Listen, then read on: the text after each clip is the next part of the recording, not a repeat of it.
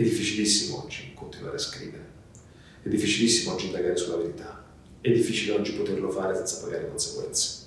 La libertà di espressione sta morendo, sta morendo dietro un continuo attacco alla qualità, sempre meno soldi per difendersi, sempre meno soldi per praticare inchieste, sempre meno soldi per poter assumere persone.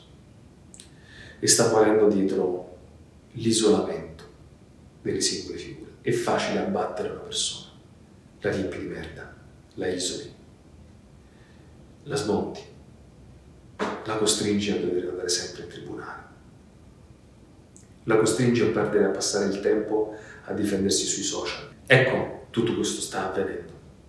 E c'è solo una possibilità per interromperlo, che queste storie siano rese note, che il potere politico sappia che chi scrive non è solo Forse avete riconosciuto questa voce. È la voce di Roberto Saviano, tratta dal messaggio che ha voluto registrare per noi in occasione del summit annuale di Media Freedom Rapid Response, che si è tenuto la settimana scorsa. Media Freedom Rapid Response è un progetto a cui partecipa Osservatorio Balcani Caucaso Transeuropa e in particolare per noi se ne occupa Paola Rosà, che coordina il nostro Resource Center sulla libertà di stampa e che è l'ospite di questo episodio.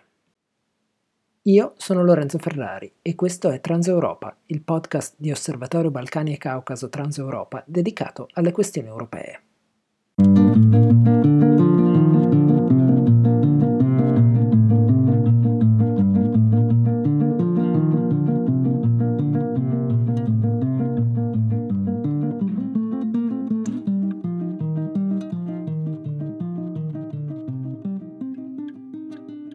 Ciao Paola, benvenuta. Salve, salve a tutti. Abbiamo, abbiamo, sentito eh, il messaggio di Saviano che è raccolto per il progetto eh, a cui lavori per, eh, per noi qui a Osservatorio. E, ehm, guardando un po' indietro gli ultimi anni, l'ultimo decennio, la mia impressione è che fino a un certo punto l'Unione Europea desse sostanzialmente per scontato che la libertà di stampa e di espressione fossero garantite in Europa, se non appunto per casi un po' particolari come quello delle minacce, de, esercitati dalle mafie in Italia, appunto il caso di Saviano, però il, il vero punto di svolta mi sembra a livello europeo sono stati da un lato l'omicidio della giornalista maltese Daphne Caruana Galizia nel 2017 e quattro mesi dopo, se non sbaglio, eh, l'omicidio del giornalista slovacco Jan Kuciak, eh, che hanno cambiato un po' tutto. Sei d'accordo? E, e, dal tuo punto di vista un po' privilegiato, se vogliamo, su libertà di stampa in Europa, qual è lo stato eh, della libertà dei media in Unione Europea eh, oggi? Quali sono i principali problemi? La domanda da un milione di dollari, che come al solito si risponde in mille modi, in sette ore, oppure semplicemente dicendo stiamo a vedere. No, la, la premessa che hai fatto è sicuramente pertinente, nel senso che accorgersi di avere un problema nel caso della libertà di stampa per l'Europa è significato uh, prendere atto di fatti di cronaca, dell'uccisione dei giornalisti, che prima eh, veniva eh, geograficamente collocata sempre in un altrove, in un altrove su cui l'Unione Europea era attiva nel sostegno a distanza, ad esempio, però la, il problema era sempre considerato al di fuori dei suoi confini, come nel caso della Turchia. Quindi da un lato abbiamo questa libertà di stampa considerata tra i principi fondamentali eh, a livello anche giuridico, però per la prima volta in questi anni, a partire appunto, come dicevi tu, 2017-2018, la, l'Unione Europea comincia a interrogarsi sulla propria libertà di stampa. E qui si scopre il vaso di Pandora, si scoprono situazioni a livello legislativo completamente diverse e a livello anche di, di, mercato, quindi l'influenza dei nuovi poteri economici, eh, come riescono a eh, prendere possesso dei media e eh, in molti casi uh, fiancheggiando il, il, potere politico a rendere la libertà di stampa soltanto una definizione formale.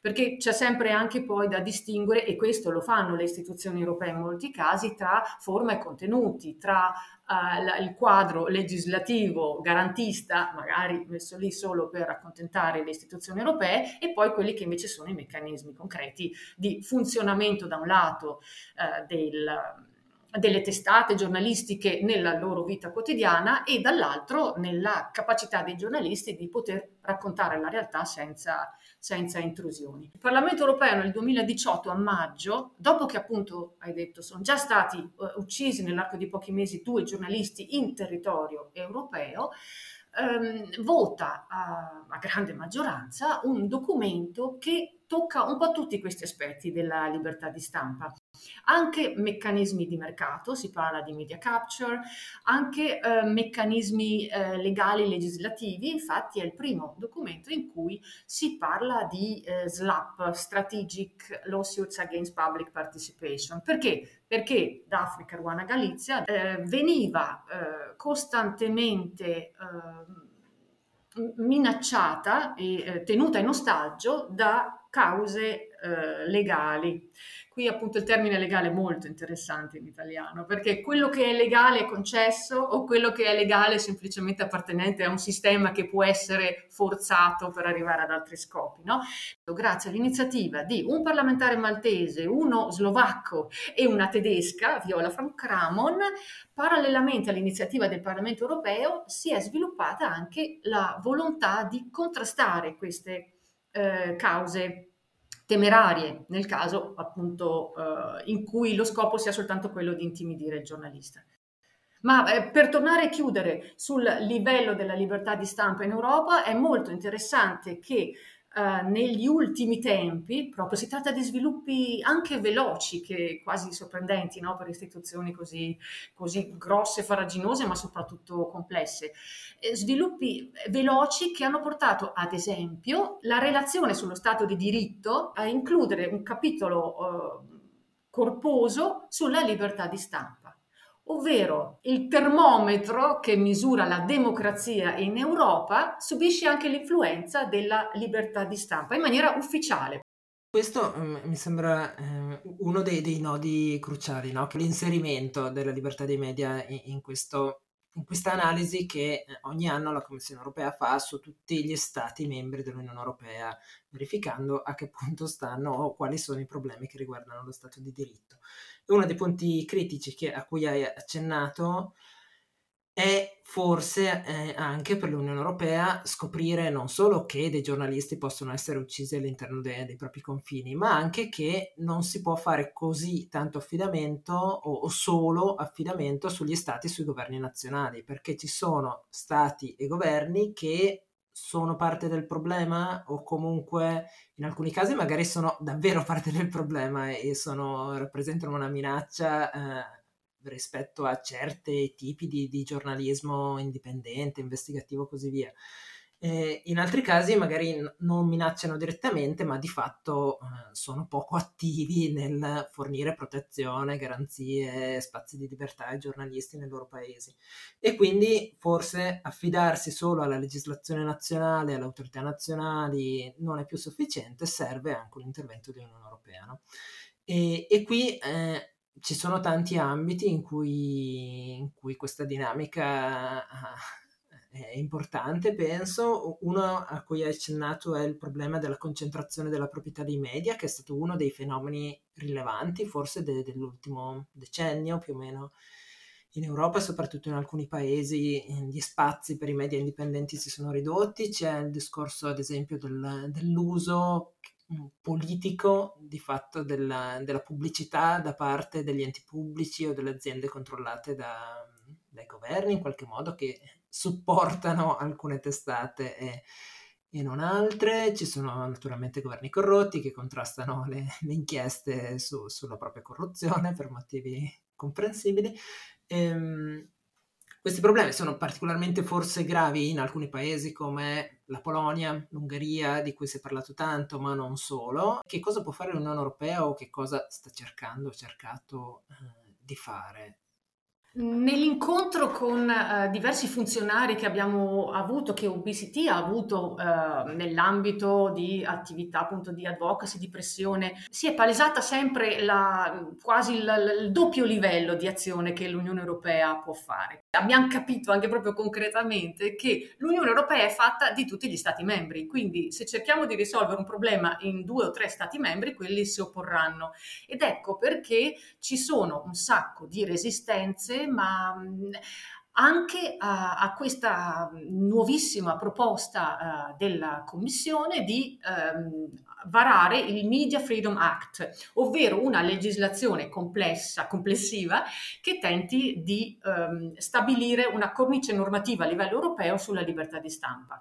Qui Vera eh, Jourova, la vicepresidente della Commissione, in un evento online cui abbiamo partecipato di recente, ha proprio detto che ci sono delle resistenze e quindi sarà molto difficile arrivarci. Quello però non significa che l'Unione Europea non sia attiva, perché appunto i funzionari si ingegnano in diversi modi e uno dei modi concreti e eh, efficaci di aiutare le singole questioni sono i soldi, sono i finanziamenti. E in questi ultimi anni ne sono stati stanziati tanti con un, uh, un successo anche, con dei risultati molto concreti progetti per il sostegno al giornalismo investigativo eh, ne sono stati varati, approvati diversi negli ultimi anni. Il mh, mm, progetto stesso, di cui OBCT fa parte da qualche anno, MFR, Media Freedom Rapid Response Mechanism, è un consorzio che viene finanziato anno per anno per eh, sostenere i giornalisti anche nelle questioni di emergenza, sostituzione di materiali che vanno distrutti durante le manifestazioni, ma anche sostegno in tribunale quando ci sono delle cause temerarie che li vedono come vittima. Che cosa cercava eh, la, la Commissione quando ha lanciato questo bando per la prima volta nel 2019? Cercava di avere anche una conoscenza di come è la situazione in Europa ed ecco che oltre a finanziare il sostegno ai giornalisti, giornalisti, alle varie testate, finanzia anche attività di monitoraggio della situazione, perché appunto per capire di che malattia si soffre bisogna sapere innanzitutto quante linee di febbre ci sono e quindi... E di nuovo farlo senza affidarsi ai governi nazionali, insomma non, non, non è che la Commissione va a chiedere, cioè sì, chiede naturalmente anche al governo... Eh, polacco o italiano o maltese come va la libertà di stampa nel tuo paese, però mh, magari la risposta non è completa e quindi sì, questo lavoro di monitoraggio indipendente è prezioso. No? E infatti il fatto che sia anche transnazionale garantisce eh, la, l'obiettività di queste segnalazioni. Poi ovviamente come sappiamo non si può parlare soltanto di numeri perché ovviamente più si cercano le cose più si trovano, nel senso che se io cerco un giornalista minacciato lo cerco solo sui titoli dei giornali nazionali, magari ne trovo 3-4, se io vado a spulciare tutta la cronaca locale trovo casi anche marginali. Però quello che interessava appunto alla, all'Unione Europea, di, di riflesso insomma alla Commissione Europea, è avere un'idea di che cosa sta accadendo in Europa, implementare degli strumenti e poi eh, essere flessibile nel, nell'adeguare questi strumenti alla realtà delle cose.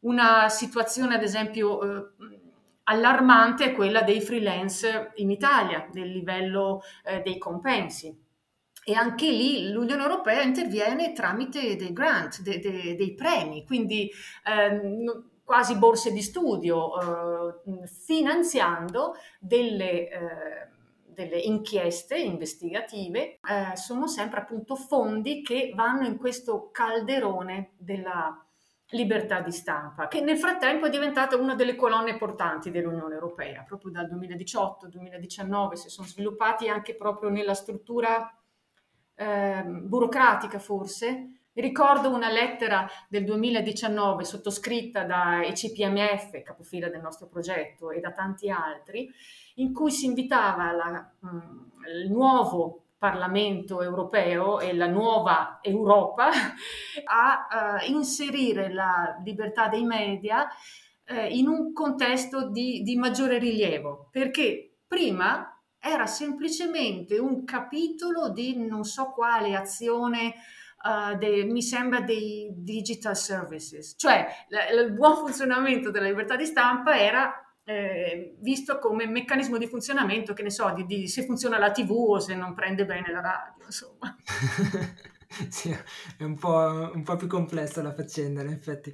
E ehm, un altro dei, dei temi che, che, hai toccato e, e, che appunto è importante eh, notare è che le minacce alla libertà di stampa e dei media in Europa non hanno solo a che fare con le minacce fisiche o con le violenze o con anche le querele per certi versi, ma c'è anche la, la dimensione finanziaria che... Eh, è un problema la, la, sostenibilità finanziaria per tante realtà indipendenti che fanno giornalismo investigativo, che costa molto, eh, giornalismo di, di qualità e, e, anche lì sì, mi sembra interessante l'approccio che ha scelto l'Unione Europea, quindi di stanziare dei soldi che possono andare direttamente a sostegno delle redazioni, dei freelance però senza distribuirli a pioggia, distribuendoli con dei processi di selezione basati su così, delle proposte o degli obiettivi concreti e realistici e così via. Poi forse il, il totale dei, dei, fondi che vengono messi a disposizione non sono ancora abbastanza per uh, davvero cambiare la situazione, no? vengono finanziati dei progetti importanti, interessanti, ma ancora piccolini tutto sommato no? per produrre un cambiamento sistemico forse, però è già, è già un primo passo. Veniamo magari alla, eh, alla SLAP.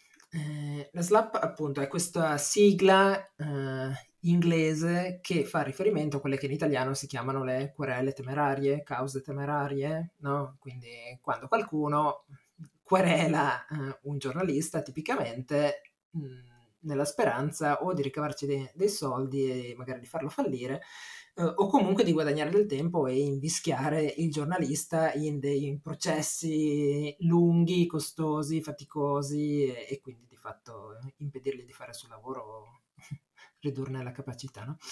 E, ehm, su questo eh, osservatorio, insieme con una serie di altre realtà eh, in Europa, è impegnato da tempo in una mobilitazione per chiedere all'Unione Europea di fare qualcosa contro queste eh, querele temerarie. Mm, concretamente cos'è, eh, cos'è, che stiamo, state eh, chiedendo e soprattutto qual è la, la risposta che hai osservato da parte della Commissione e da parte del Parlamento? Um, solo un esempio, cioè subito dopo l'omicidio di Daphne Caruana Galizia, l'iniziativa dei tre parlamentari chiedeva eh, a, alla Commissione anche qualcosa di concreto per contrastare le SLAP. Allora il um, vicepresidente eh, della Commissione eh, aveva risposto che eh, l'Unione Europea non è autorizzata a legiferare in materia. Quindi la risposta era chiara e eh, definitiva, sembrava. Però l'azione non è, eh, non è finita. Uh, I parlamentari hanno proseguito, hanno cercato di coinvolgere diverse organizzazioni e una delle prime, uh, delle prime mosse concrete è stato proprio quell'evento a cui uh, anche OBCT ha partecipato nel novembre del 2019, l'argomento era eh, presentato come una minaccia per la democrazia, perché le intimidazioni eh, alla libertà di espressione eh, dovevano essere affrontate dall'Unione Europea come emergenza. E questo perché, innanzitutto, Daphne Caruana Galizia al momento della sua morte aveva 47 eh, casi pendenti per diffamazione. Um, il tema ovviamente è complesso perché um, innanzitutto si possono fare cause intimidatorie non solo per diffamazione. Poi nei diversi paesi la diffamazione può essere penale o civile.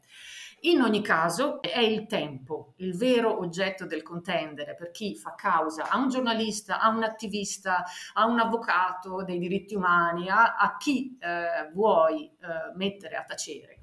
Quello che conta è il tempo che questa persona ci metterà a riprendersi dalla, dalla causa e eh, il frattempo soprattutto, perché in un paese come l'Italia dove le cause arrivano a, a, processo e poi il processo arriva a sentenza dopo anni, è questo frattempo che conta. Eh, immaginiamo un, un, attivista che eh, ha contatti con dei giornalisti, scrive sempre dell'inquinamento di un, di un, acquedotto e imputando la responsabilità a delle fughe di materiali inquinanti da parte di una ditta. Se l'azienda fa causa al giornalista, al giornale e all'attivista insieme, da un lato magari l'attivista è coraggioso, non ha nulla da perdere, dice io la casa non ce l'ho nemmeno, quindi non ho patrimonio da rischiare in questi processi, li affronta a testa alta. Se però la testata giornalistica che è chiamata a rispondere eh, in, in, solido alla, alla querela eh, si intimidisce e suggerisce magari al giornalista di cambiare argomento per la settimana successiva, in attesa che le cose si chiariscano davanti al giudice, noi avremo che per i sei anni in media in cui dura un processo, per quei sei anni quel giornale non scriverà né dell'acquedotto né dell'inquinamento né dell'azienda. Quindi eh, ci sarà una lacuna, un buio informativo eh, oltre che delle persone che magari non riescono a dormire la notte perché sono intimidite no? da, da, quello che devono affrontare a livello processuale. E, e però in tutto questo tempo eh, avrà vinto il, il, querelante temerario. Ovviamente tutto questo va, deve sempre presumere che la querela sia temeraria, ovvero che non abbia lo scopo di ripristinare l'equilibrio tra mh, reputazione, e quello che è stato detto. Che poi pre, bisogna anche pre, eh, come premessa deve esserci un buon giornalismo e ovviamente anche quello può essere raro da trovare, però eh, che si possano usare questi strumenti per mettere il bavaglio delle questioni scomode, ebbene questo è un problema che riguarda tutti. La cosa interessante da quando OBCT ha cominciato a lavorare con queste organizzazioni internazionali in una coalizione internazionale è stata che abbiamo anche tolto l'Italia dal suo isolamento. Prima la Federazione Nazionale dei Giornalisti pensava che il tema delle querele bavaglio, che è sempre stata considerata un'emergenza democratica in Italia, pensava che fosse una delle tante particolarità italiane, no? come dire abbiamo la mafia, abbiamo le querele.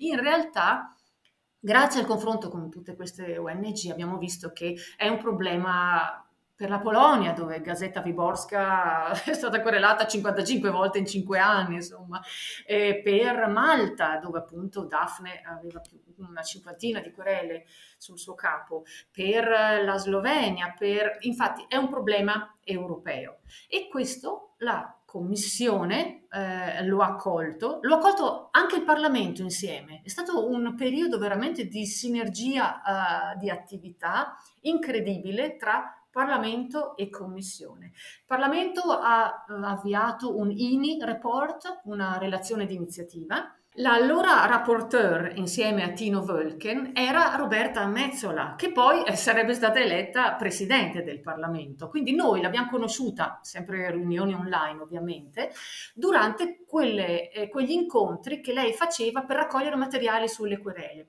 Lei ha incontrato la FNSI, articolo 21, ha incontrato le stakeholder internazionali, ho partecipato a un paio di riunioni anch'io, volevano proprio sapere che cosa comporta per una testata ricevere una querela temeraria? Che fine fanno le notizie che, ven- che finiscono nel mirino? Eh, quali strumenti suggerite? Che cosa non funziona nel vostro paese? Quindi domande molto concrete che hanno portato poi al voto lo scorso novembre di una raccomandazione e questa raccomandazione accompagnava il percorso della commissione che eh, dovrebbe chiudersi, dovrebbe partorire qualcosa il 27 aprile è annunciata una misura legislativa che sia una direttiva, che sia una raccomandazione, che sia un misto tra le due, sarà però qualcosa di estremamente concreto contro le querele bavaglio. Tu adesso hai descritto una, una collaborazione abbastanza eh, virtuosa forse tra la società civile, il Parlamento europeo e la Commissione. Da un lato forse eh, c'è stata anche un po' la fortuna di aver avuto in questi anni un Parlamento europeo prima presieduto da un giornalista, David Sassoli, e poi appunto da, da Roberta Mezzola che aveva seguito molto da vicino il caso di Daphne Caruana Galizia. Eh, quindi ci sono probabilmente stati dei parlamentari che hanno spinto o che erano particolarmente sensibili e attenti e quindi hanno aiutato. Dall'altra parte tu hai visto o ci, ci sono state resistenze di qualche tipo o tutto sommato su questo davvero abbiamo un esempio di, di collaborazione virtuosa?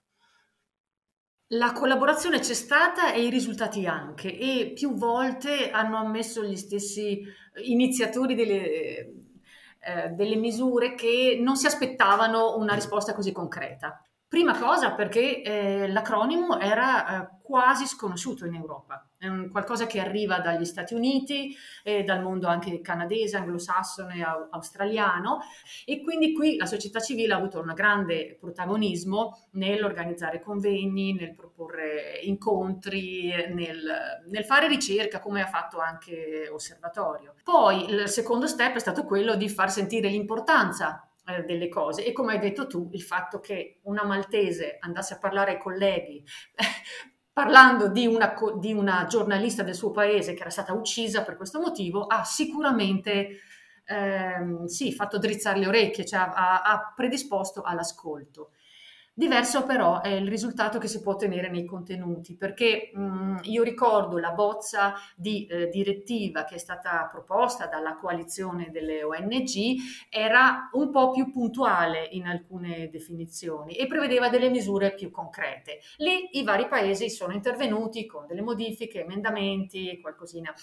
Man mano che si va avanti si ripulisce un po' il testo e si fanno dei passettini indietro. Le ambizioni restano, la misura resta ambiziosa e lo sarà, eh, però forse qualche pezzettino si perde per strada, ma questo è, è nella, nella realtà dei fatti, nella complessità dell'Unione Europea di cui parlavamo prima.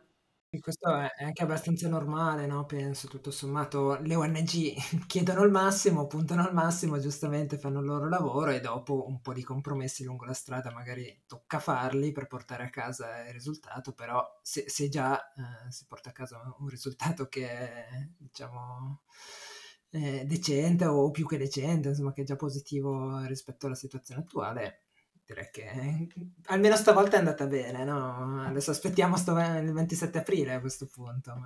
Certo, nel frattempo un'altra eh, ricaduta positiva della cosa è stato la, il contatto beh, per noi eh, settimanale con questa coalizione sul tema delle SLAP, però eh, ho anche visto che eh, parallelamente le, le, stesse persone si sono poi ehm, frequentate su altri argomenti, anche ad esempio il tema di cui parlavamo all'inizio del del Stato di diritto ha coinvolto le organizzazioni della società civile in maniera un po' più, più attiva, no? quindi si considera anche questo aspetto della...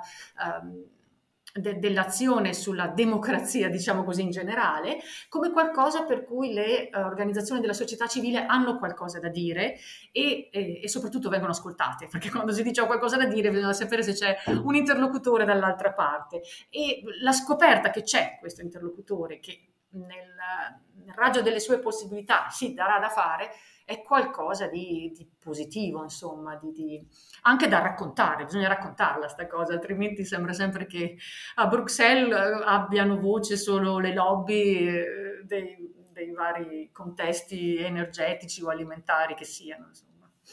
No, infatti questa mi sembra, mi sembra la conclusione perfetta in realtà per questo episodio. Per una volta parliamo di, di Unione Europea di, di, problemi che ci sono in Europa e che non sono appunto limitati a un solo Stato, ma sono comuni a tanti. Di, però ne parliamo raccontando un po' di soluzioni o perlomeno di tentativi di soluzione reali che, che ci sono e, e mi, sembra, mi sembra appunto una, una bella cosa, no, non per per nulla scontata.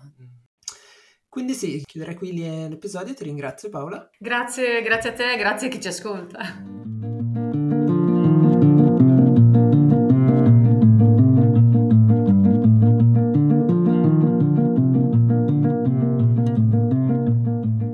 La realizzazione di questo episodio è stata resa possibile da un finanziamento del Parlamento europeo nell'ambito del progetto Parlamento dei diritti 3 il Parlamento europeo non ha in alcun modo influenzato e non è responsabile delle informazioni o dei punti di vista espressi. Se hai domande o commenti, ci trovi sui social o scrivendo a redazione chiocciola balcanicaucaso.org.